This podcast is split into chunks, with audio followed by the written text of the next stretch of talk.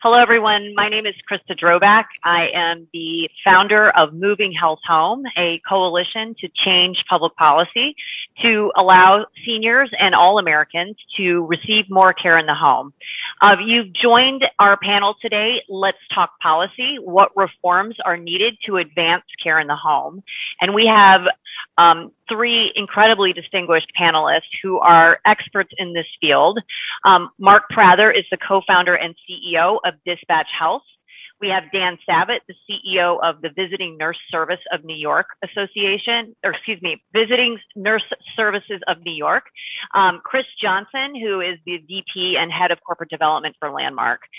So um, I know we all have LinkedIn, and I would um, just want to say a couple of bullets about each of our panelists, um, but I encourage all of you to connect with them. Um, Dr. Prather has over 20 years of experience as a board certified emergency uh, medicine specialist.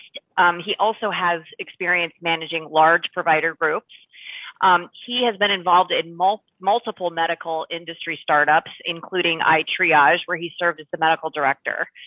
Um, Dan Savitt, the CEO of the Visiting Nurse Service of New York, is um, has had stints at U.S. Acute Care Solutions and Landmark Health, and he also has a background in finance and operations, which is obviously very helpful in thinking through how to um, make these business models work. Uh, Chris Johnson, again, leads corporate strategy for Landmark, and he has led and built interdisciplinary teams of clinicians, nurses, uh, and clinical administrators. Um, and so, as you can see, we've got a wide um, range of experience and all of the kinds of experience that we need to uh, to make these care models work. So, before we talk about the policy aspects of this, I want to give an opportunity for each of our panelists to talk about their business model um, and explain basically what they're trying to achieve. So, um, Mark Prather, why don't we start with you, Dispatch Health? Sure. Thanks, Krista. Um, Dispatch Health, we founded it back in really 2014, 2015, and we we set out on this journey to build the largest and the most comprehensive high acuity system of medical care in the home. So we put the patient back at the center and we built a clinical and technology platform that delivered highly trained providers that used to only find in hospitals, uh, the necessary equipment, and any ancillary services like radiography, ultrasonography, a moderate complexity lab, in order to provide medical care for really the highest acuity patients in their home. Uh, the system of care includes really a comprehensive set of services these days that allows us uh, to care for patients in the home. That includes high acuity on demand home treatment that really can substitute for an ER visit, in home visits that facilitate the transition from the hospital or even the skilled nursing facility to the home, uh, in home last mile ancillary services like radiography, ultrasonography, and lab. And then finally, 30 day in home episodes that substitute for either a hospitalization or a skilled nursing facility stay when appropriate. And so by the end of this year, uh, I think we'll operate in about 50 markets across the country, and we're approaching uh, a million patients served. Uh, this year, we'll generate about $350 million in medical cost sa- savings, really by substituting lower cost, equivalent medical services in the home for higher cost hospital ER evaluations, admissions, or skilled nursing facility stays. Great. Thank you so much. Uh, Dan. Great. Thanks, Krista. So, for 128 years, the Visiting Nurse Service of New York has helped the people of New York City to live, age, and heal well, really where they feel most comfortable, and that's in their home and connected to their family and their community. And community isn't is, is, is of utmost importance in New York City, and uh, and we have a wide range of ways to do that, from traditional home health, home care, and hospice to a wide variety of community mental health and care management programs. We're hyper focused on driving high quality and cost efficient comprehensive care and are willing uh, to step into unique value and risk based arrangements and partnerships that focus on improving clinical quality and patient engagement uh, while lowering that overall cost of care. And so we incorporate all the capabilities across uh, VNSNY, including the capabilities we have as a payer, uh, because we have a large managed care part of our organization. And we have a long history of innovation. And so we capture all those things in order to do this in the home well. So thank you. Great. Thanks, for Thanks, Dan. Thanks for joining us. Uh, Chris. Thanks, Krista. Um, so Landmark Health was founded in 2013, um, and we provide in-home primary care for seniors with complex chronic disease. Um, we do it by building physician-led medical groups in our local communities that bring and coordinate care into the home of seniors to help manage chronic conditions, medications, uh, as well as provide interdisciplinary care services to those members. So think about incorporating behavioral health, uh, nurse care management, pharmacy, social work, and other team members to really provide all of the services that these seniors need to help them live longer, um, help them live happier lives in their homes. Today, we operate in 18 states in uh, about 55 MSAs, and we care for about 160,000 patients. Um, at Landmark, we call them Joes and Josephines in full risk arrangements. So our our our partnerships with either uh, health plans or risk bearing provider groups put us at risk for the total cost of care for all of the uh, patients that we care for. And our, our business model is being able to provide better, more proactive primary care and extending that prime their their community primary care into the home and drive uh, prevent uh, avoidable hospitalizations and all the costs associated with that. And we found by doing that that we can we can really achieve three important things. One, um, we really drive great patient experience and patient satisfaction. So really consistently getting patient satisfaction in the high 90s. Two, we can dramatically improve the clinical outcomes for these patients uh, via reduced hospitalization. So we we consistently see 20 to 25% reductions in uh, hospital admissions and 20 to 25% reductions in skilled nursing days for the patients that we care for. And maybe most importantly, we actually see about a 20% reduction in mortality uh, for the patients that are under care of Landmark. And finally, we're able to reduce the overall cost of care. So we're actually able to reduce the medical uh, medical expense uh, and medical loss ratio of the patients we care for by about 20 to 25 percent. And that's just generating savings not only for for landmark but also savings that can be reinvested by health plans and by cms into better benefits for patients to keep them uh, home in their community. Thanks chris statistics like that are incredibly important to policymakers and i just have to uh, put a plug in here that moving health home coalition will be releasing a study in conjunction with Avalere that will feature four uh, of our members, and um, some of these statistics will be included in that because we're trying to educate policymakers on the kinds of uh, models that are available today and the successes that they've had. Um, and of course, lawmakers care a lot about quality and cost savings, and we've achieved um, both of those. So um, thank you for tracking all of these important, like, uh, you know, doing this kind of research because this is going to help um, break down the policy barriers that we need to come down in order to scale these businesses. Um, so as all of you, um, thank you, are members of Moving Health Home and have by joining, um, recognize how important policy changes are to actually making care in the home a real option for all seniors. So um, I really want to just get to the bottom of some of the barriers that you're seeing on a regular basis on the ground. Um, as you know, our working groups in Moving Health Home are hospital at home, SNF at home. So how can we help patients um, recover in the home, and then all the other things that make care in the home, um, you know, that are necessary to to make it a reality: home infusion, home pharmacy, DME, all the things that you wouldn't necessarily think of as policy related to care in the home. Um, so we've got a wide breadth of um, of things that we're trying to address. But I'd like to hear from each of you when you think about policy. What are some of the big barriers that you'd like to see Congress um, break down over the next uh, couple of years. So let's start with you, Mark. Yeah, thank you. Um, well, you mentioned hospital at home, and uh, I know we're we and we should move away from that nomenclature. Um, so we'll we'll call it acute care in the home for now.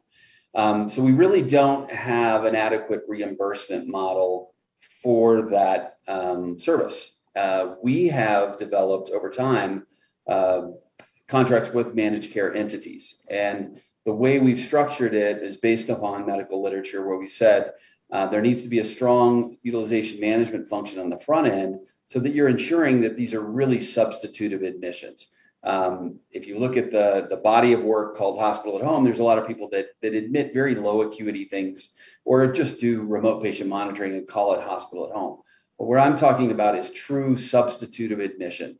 Um, and then we go on to discount the payment from the existing Part A and Part B spend. We should be able to do this for less. And then lastly, we commit to 30 days of management in that episode um, with the goal of driving down readmissions. And, and in the literature that works, and in our model that has worked as well. We're running about a four to five percent readmission rate at 30 days, um, compared to a you know 12 to 20 percent in the hospital. So again, you can do this through a managed care partner, but there is no way to do it with CMS as as the partner. Uh, there is a waiver program, and we were one of the folks that had the opportunity to put in have input there. Um, but it has significant limitations. Um, you have to start an admission in a hospital ER. We can dive into all the operational challenges of that, uh, and I I can speak to it, and probably Dan can as well. As ER docs don't think this way, but that starting spot um, is limiting uh, in terms of both the uptake as well as the erosion of the margin you get a fixed payment, and if 2,000 of it has to go out immediately to an ER visit, um, that's challenging. So that's one thing that needs to be addressed. Number two, we found ourselves suddenly as one of the larger providers of mobile imaging in the country. I didn't really anticipate that, but uh, for a high acuity model, we really needed faster turnaround than we were getting with some of our partners. And so we ended up acquiring a program and have scaled that. So if I have a homebound member and I need an x-ray, well, CMS will pay for that and it'll pay for the incremental cost of taking that to the home. But what if that member needs an ultrasound or an echo, which could be maybe arguably more valuable, that is not paid for? Same thing with lab, same thing with DME. So that last mile delivery for certain adjunctive services needs to be addressed if we're going to really tackle high acuity in the home. Um, and then I'll touch on one more because I know everybody else has some more, but uh, maybe removing barriers to home dialysis and um, supporting other policies that increase the access to home dialysis for Medicare beneficiaries would be great. So I won't take them all. Dan, I'm sure there's something left for you to talk about. Mark, Mark, took all the good ones. No, uh, I'm going to go in a little bit different direction, and that's around uh, the dual eligible population. And so the lack of integration between Medicare and Medicaid. And we really see this in our market and in, in many markets that this, that you have Medicare that pays for acute and episodic care, Medicaid pays for the long term care and for those that need it. And then, but the, the, the, as, as the population ages and we see more and more frail and poor poorly resourced populations and and there's distinctions these distinctions between medicare and medicaid really blur and they need to come together. And so we really want to incentivize and we want cms and congress to incentivize the states to do for around medicare and medicaid integration. And i would say especially for those that have long-term support services needs. And we see it every day in new york state. We do have a we do have a plan that that is fully integrated here, but it is uh, it is not it is um, not as effective as it could be, and it's certainly not as funded. And so, continuing down this this road that I started here, um, Congress is considering plans to spend hundreds of billions of in Medicaid funds to expand access to care in the home through the home and community based services uh, um, part of the of the bill, but 75 and about 75% of Medicaid beneficiaries with those we'll call HCBS or LTSS needs, the long term support services needs, are fully duly eligible uh, for both Medicare and Medicaid, but only 10% of those are enrolled in programs that integrate the two. And so, duly eligible beneficiaries are the most complex and they're the most costly, and they're the most costly to both Medicare and Medicaid. So, they're, uh, this population, especially the ones that need LTSS services, which is you know highly intensive in the home, the 20% of Medicare and 15% of Medicaid, the population, but a third of the cost for both programs. And so uh, we really need something that tackles this this population differently. And so integrated care management programs for homebound individuals can really leverage the value of, of regular care and care management in the home. And that will improve the overall health outcomes while reducing the cost of care especially in Medicare if we do it right. And so the policy recommendation here is Congress looks to spend these billions on HCBS expansion and workforce retention. They really need to require some level of integrated care, and that will save money uh, in the long term and incorporate all these home and community based services into a broader strategy rather than just rather than just increasing the benefit and keeping the benefits siloed, we really need to bring these things together to improve the health of those that are older, disabled, and chronically ill, and um, and then poor, so they're eligible for both Medicare and Medicaid. Great, thank you, Chris. Policy barriers. Yeah, um, so I'll try. I'll try and add add to the list. Um, and I'm I'm I'm guessing we're starting to build a pretty daunting list here, but um, I, I think um, from the from the landmark perspective, there there are a couple. One, and I think Mark hit on this a little bit earlier, is a lot of the most innovative models that you see bringing new care delivery capabilities right now are happening in uh, the managed care population. So, med, and primarily Medicare Advantage, and I think that's because that that program and those entities are given freedom to create new payment models and value based payment models. Um, and those models better align with um, the patient needs or the member needs that they're caring for than traditional fee for service medicine. Um, uh, and like the case in point for for for landmark would be that the the rate that a landmark visit to one of our Joes and Josephines would be paid in Medicare fee for service or traditional Medicare only covers about 30% of our actual costs to deliver that care.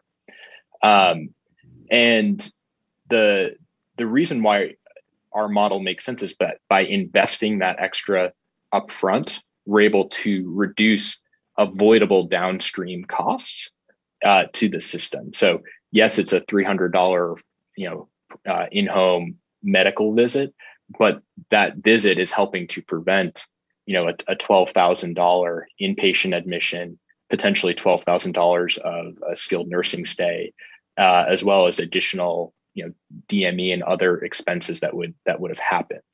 Um, and new payment models allow for alignment of incentives between innovative provider groups and provider organizations uh, and uh, and the payer at the end of the day. So I, I, think that's like the the the biggest opportunity in my view is uh, uh Medicare and Medicaid both uh, need to continue to think about how do we really infuse true value based care paradigms uh, into the market.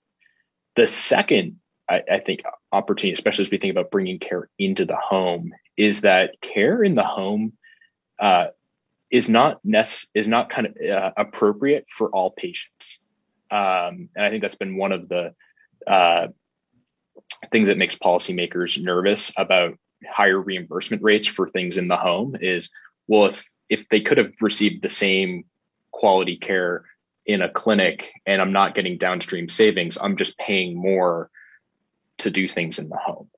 Um, and I think to, to counteract that, policymakers really need to think innovatively about how we segment uh, segment beneficiaries and members and create ways to actually introduce beneficiaries to the care models that might best meet their needs. Um, not not necessarily mandating any type of care, but helping to educate, um, especially our senior population, to the new uh, the new care delivery options that are available in their community that otherwise they might not know about um, and and wouldn't be able to take it take advantage of. Um, and I think policymakers can really help to create, I'll call it create the market to spur more innovation in our communities. So those would be the two the two areas that I'd push. If we could uh, achieve more integrated and value-based care, we would solve a lot of problems um, because it's such a challenge to actually implement innovation in healthcare because we have such rigid rules and siloed programs.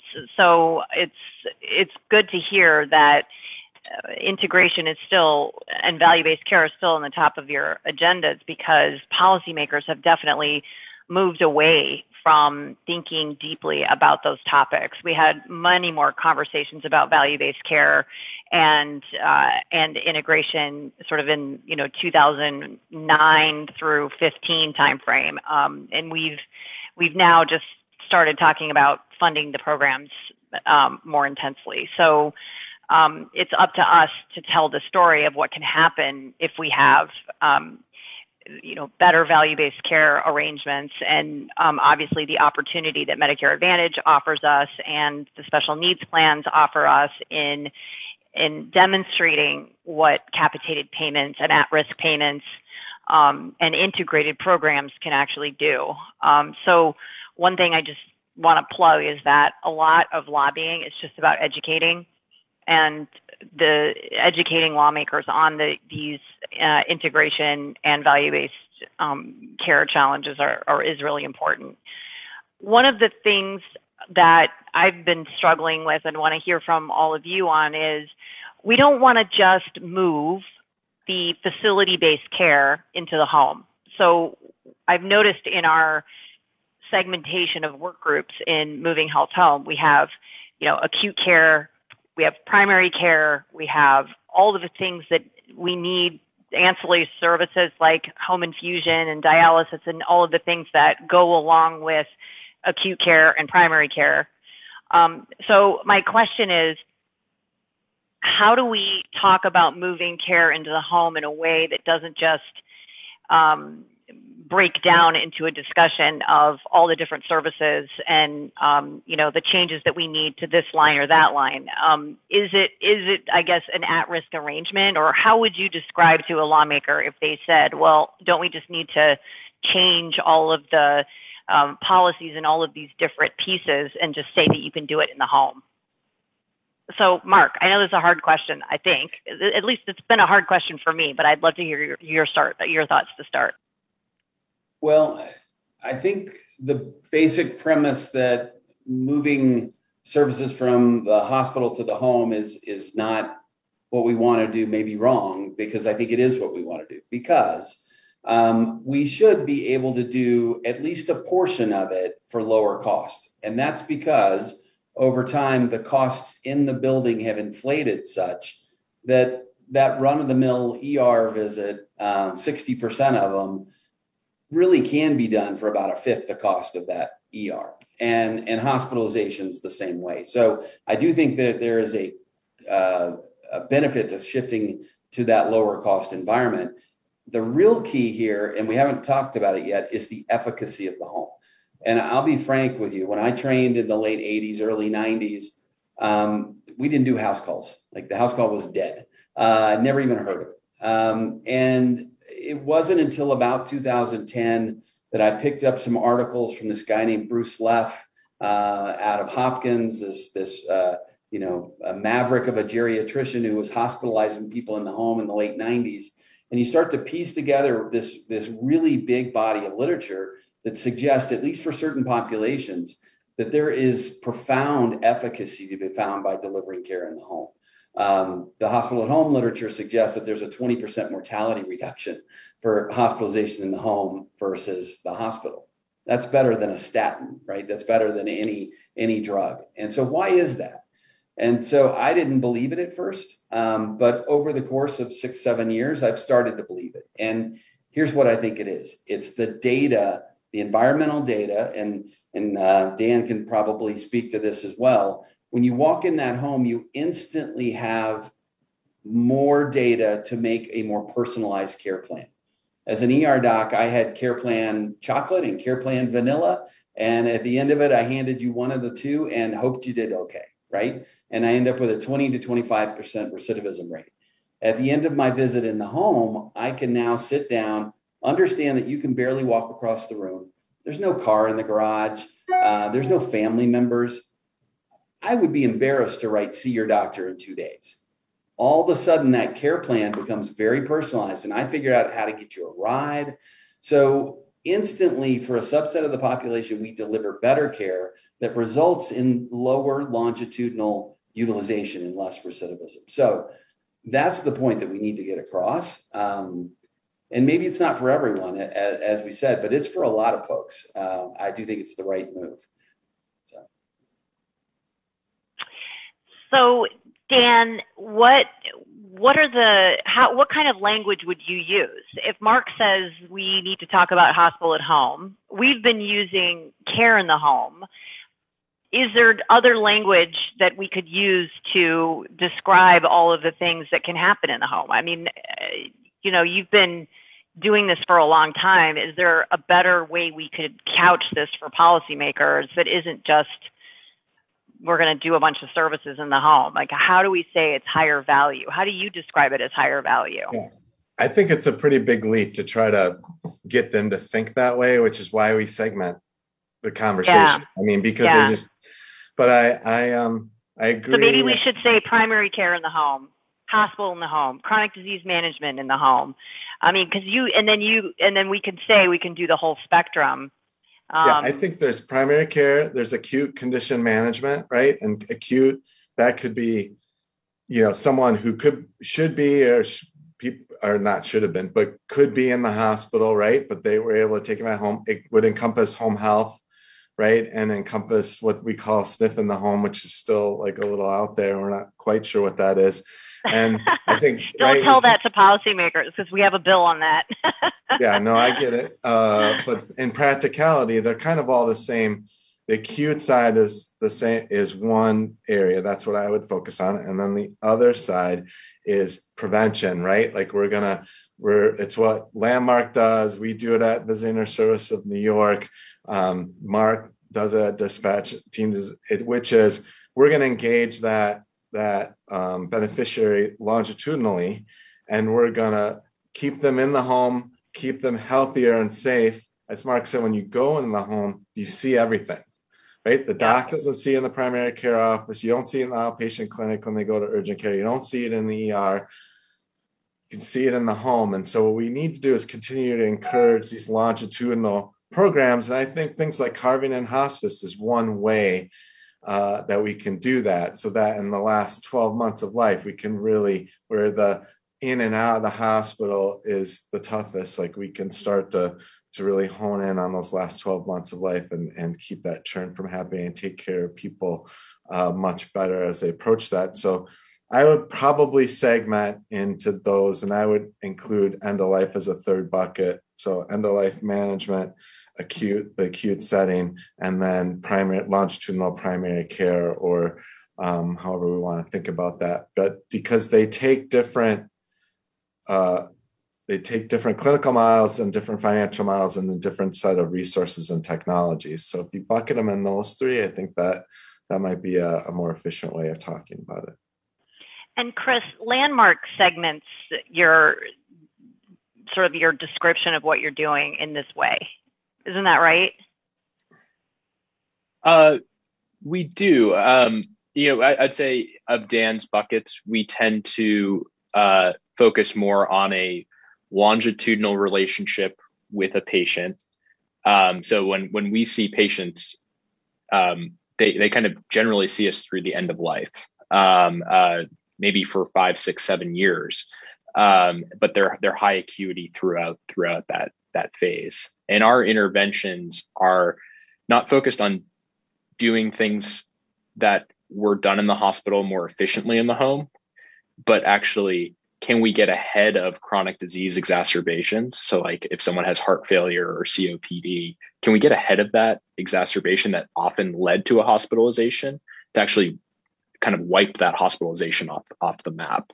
Um, is like the core thesis of the landmark landmark model, and it's it's right for a certain subset of the population. Um, we we find it's about ten percent of uh, Medicare patients in in a dual population is probably fifteen percent of patients really meet the clinical uh, criteria where this model will drive really effective clinical outcomes that are highly differentiated from traditional brick and mortar um, uh, medical care. So I, I, I, agree with that uh, with that premise. Um, okay. So you let me just pivot here and talk about caregivers a little bit because Chris, you emphasize building a relationship with the patient. That's a longitudinal, longer term relationship that might be different from an acute episode. Um, what is what about the caregivers? How does how do you um, I'm assuming Landmark must make it a priority to also get to know the caregivers because they're your your hands while you're not there. Um, and so, how does how does Landmark think about caregivers? Yeah, it's a it's a it's a really great question. Um, I mean, care, caregivers are integral to the care model that we deliver. Um, uh, you know, fortunately, many of our uh, of our patients uh, have the opportunity to live with a caregiver, whether that's a spouse or a family member or a friend um, who they're living with in the community. Uh, an interesting stat is we we visit our patients on average eight times per year um, for about an hour long uh, uh, visit, and we actually have seven documented interactions with their caregivers as well. So we're seeing the patient eight times a year. We're also having about seven caregiver conversations um, and using those relationships to help make sure that their eyes and ears on the patients between our visits. Uh, two, helping the caregiver to understand how they can enable, you know, uh, their mother, their spouse, to continue to live a happy, healthy life in their in their home. Um, and so it's, it's just a very critical part of the model. And, and again, it's where innovative models, I think like the, the folks on this call are able to do things that brick and mortar can't. And I'll give you an example. Our, our, our providers will often have family meetings with the family and their patient in the evening. So they'll wait till five o'clock, schedule that as the last visit of the day if they need to have a, you know, a family conversation where the, the family can all be present with the patient in their home so that everyone's on the same page, everyone understands what's going on uh, with that patient and, and breaks down some of the communication challenges that often exist as you have you know, a, an elderly patient with with uh, serious disease. Um, and so I, I, think it's just an invaluable thing. I think it's something that is really only possible as you think about home as a setting. The idea of having eight, you know, eight, eight family members show up in a doctor's office for a, a consult. I, I, can't imagine how. Uh, I mean, Mark Mark's a, Mark's Mark's a physician, so he can comment on it better than I. But that that's just not going to happen.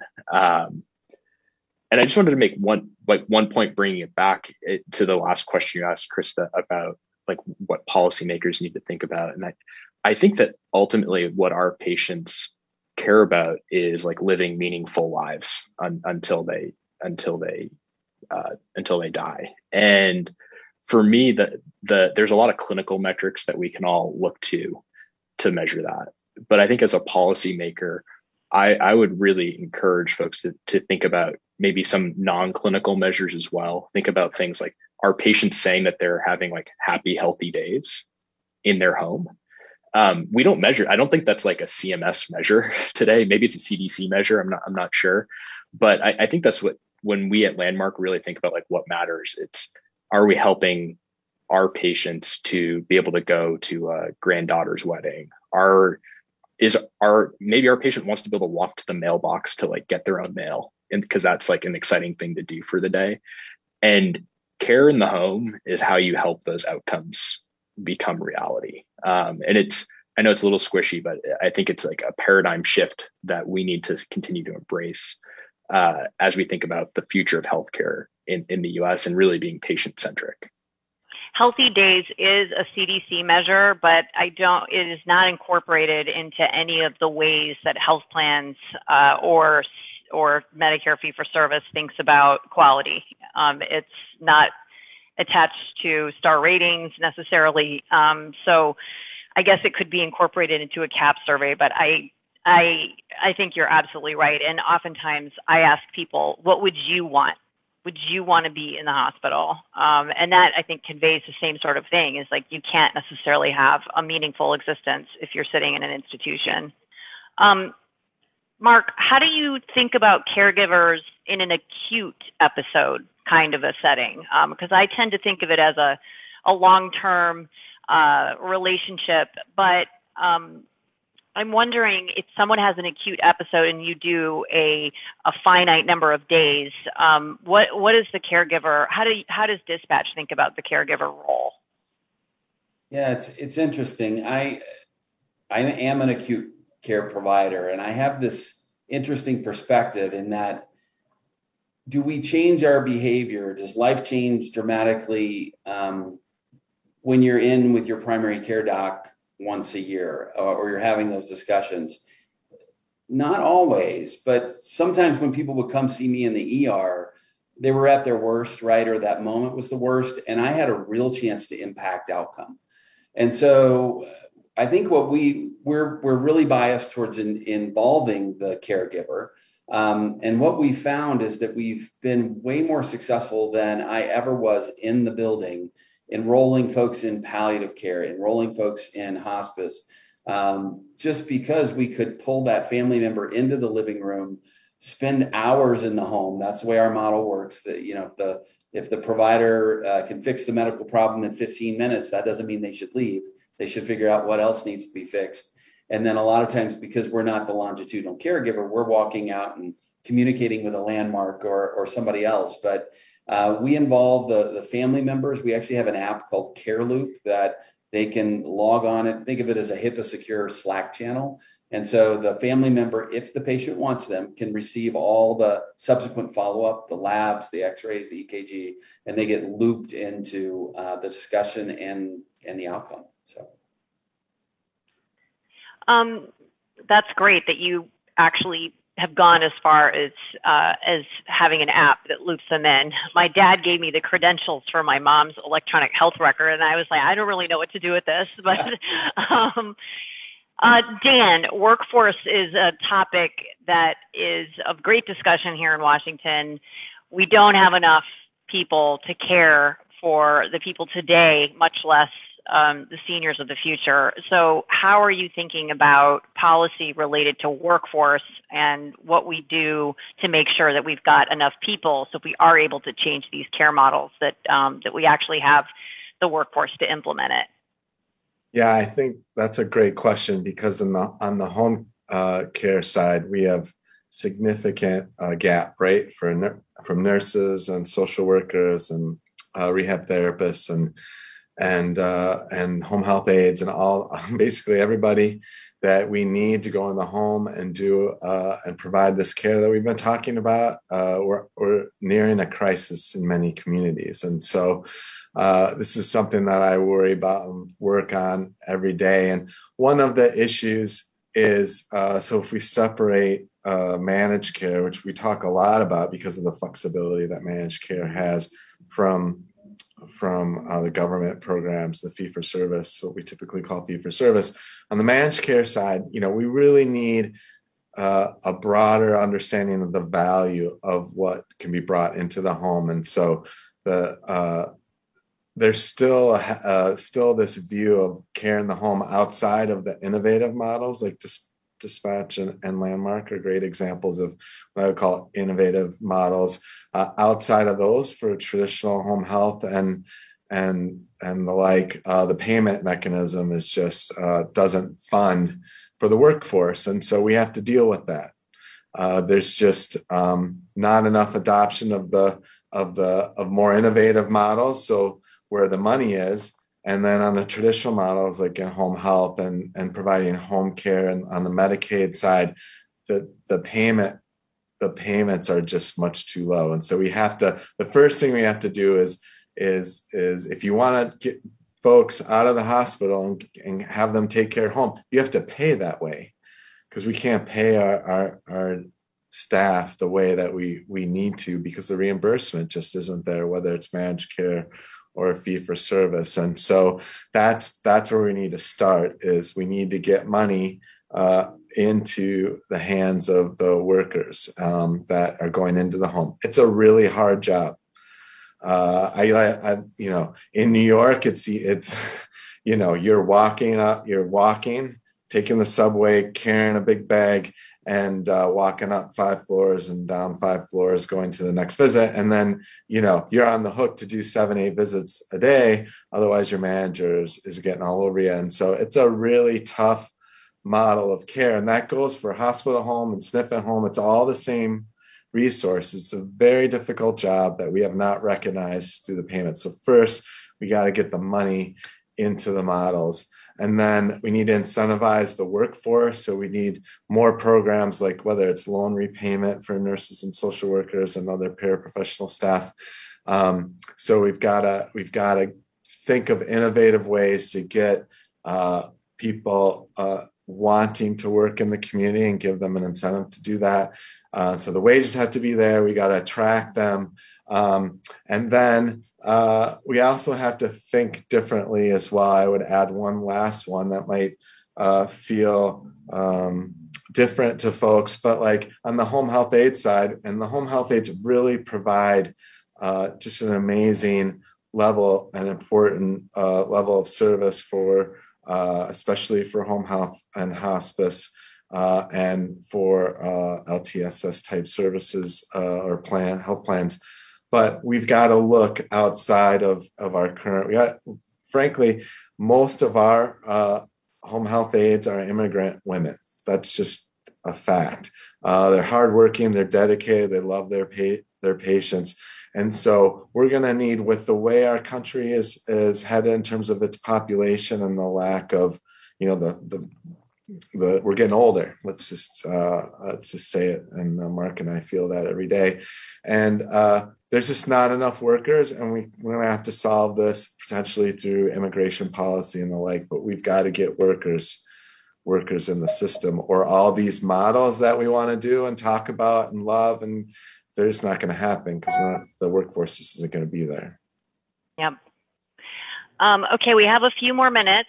Um, Mark, I want to ask you. You're on a you you have a different workforce that you're dealing with. Like, how do you how do what is the profile of a physician who would transition from an ER job to a in-home job? Yeah, I've learned a lot over the last years. Um, so I I just assumed that I could hire uh, an ER provider, an ICU nurse, uh, you know, uh, a doc from the hospital ward, give them a couple of days of training, and everything would be good. Um, it doesn't work that way. Um, and so over the last five years, we've really created our own training pro- program. We call it Dispatch Health University. It takes weeks to complete. We monitor for an entire year, and and the education is really uh, re- reorienting this this highly qualified facility based care provider to the home, the etiquette of the home, the reemphasis on clinical exam and history. Over the course of my 30 year career, we forgot how to do that, right? Everyone just went into a CAT scanner. Um, we need to educate our clinicians on, frankly, on acute clinicians on longitudinal care and and some of the efficacy of you know addressing some of the social situations that we find and and that just doesn't exist i i alluded to it but the home almost is has been viewed as a second class site of service forever and if we were to think about policy that all if all it did was validate and normalize the home as a site of care that would be a big plus for us in terms of recruiting um, but as it stands i end up getting mavericks right i get these like uh, folks who are, are dis, disenchanted with the hospital based level of care. They want to do something unique. Uh, and so that's my workforce today. But we're 1,700 folks today, and we'll probably be 3,000 by the end of this year. It's just the way we grow. And it's hard. It's hard to attract. So, Chris, have you noticed over time that your uh, practitioners have stayed with the home based care? Do you think that there is, I mean, did they see the, you know, do, do they find professional fulfillment in, in going into the home rather than a facility? You know, um, yes, I, I, think our experience is probably somewhat similar to uh, to Mark. Um, so you know the the hardest roles for us as we continue to grow to to find our physicians and advanced practice providers. Um, I would say we we typically have had two two two types of folks that are drawn to our model. Um, one is uh, actually you know the the former marks of the world, the guys guys and, and women who were ED physicians who kept seeing the same patients come in and saying like why why are they not getting better care in the community to prevent why, why, why do they keep coming in with a heart failure exacerbation? This this patient should never be coming through my door. Um, so that's that's kind of one bucket that we've seen, and then the other are geriatricians. Um, our model um, is very aligned with the geriatric model of care, which is combining, I, I think of as you know, long, great longitudinal primary care with a deep understanding of the patient and what's important to them. Um, I think over time, we are starting to attract physicians who really want to get off the fee for service uh, like treadmill um, and be able to always make decisions that are in the um, uh, that affords them to make decisions that are in the best long-term interest of patients being able to spend more time with them if necessary because we're not billing fee for service being able to see them more frequently if that's going to drive better outcomes our model of care has really enabled that. I don't think all all physicians understand that, and all all providers understand that there can be a different way to practice medicine. And so, to some degree, there's I think a lot of um, opportunity to better explain that and and and maybe give exposure to uh, advanced practice providers and physicians as they're training. Um, but then the the second big thing is similar to Mark. We've had to build. We call it Landmark Academy, um, it's it's almost a month before you see a patient at Landmark when you're hired as a clinician. Um, as we go through and we just teach you about care in the home, teach you about what it means to deliver value based care because it's you, the types of questions that you're asking and the way that you think about guiding interventions is is is different. Um, and then we continue to refresh that uh, every year. Um, every year, there's a seven week course that all of our providers go through called Masters Academy to continue to bolster um, their ability to deliver really world class care uh, in the home. And I'd say, I'd say like finally, and I, I, think Mark touched on this a little bit. The the really interesting is in value based care. I think it's a very empowering. It can be very empowering as like the primary care physician or the acute kind of uh, urgent care uh, type interventions that Mark's team does at Dispatch, because um, you have as much time as you want with that patient, and you are you're you're in an organization that's telling you, hey, use all of the skills that you had from medical training to do everything you, you can, spend as much time, spend as many resources, as long as you're helping that patient stay at home and healthy and stay home and stay healthy. Um, which um, not not criticizing other other kind of systems of medicine, but I think it's harder to do that in fee, the fee for service world. Thank you. So we are out of time. Um, I want to thank all all of you for incredibly thoughtful comments. I think someone walking into uh, this conversation without having known anything would learn a lot um, about the policy barriers and the things that we're working on together through Moving Health Home. Thank you for being involved in Washington and putting time and resources in, into helping uh, educate policymakers and really change some of these uh, policy barriers because I know that when I'm a senior, I want to receive care in the home. I want my parents to um, receive care in the home as soon as possible. So, um, thank you for your involvement because um, I know it's sometimes hard to explain to your board um, how important investments in government affairs can be. because um, everyone's busy trying to, you know, build a business and make their business better. But government affairs is critical in this um, regard. So thank you, and thank you for participating today.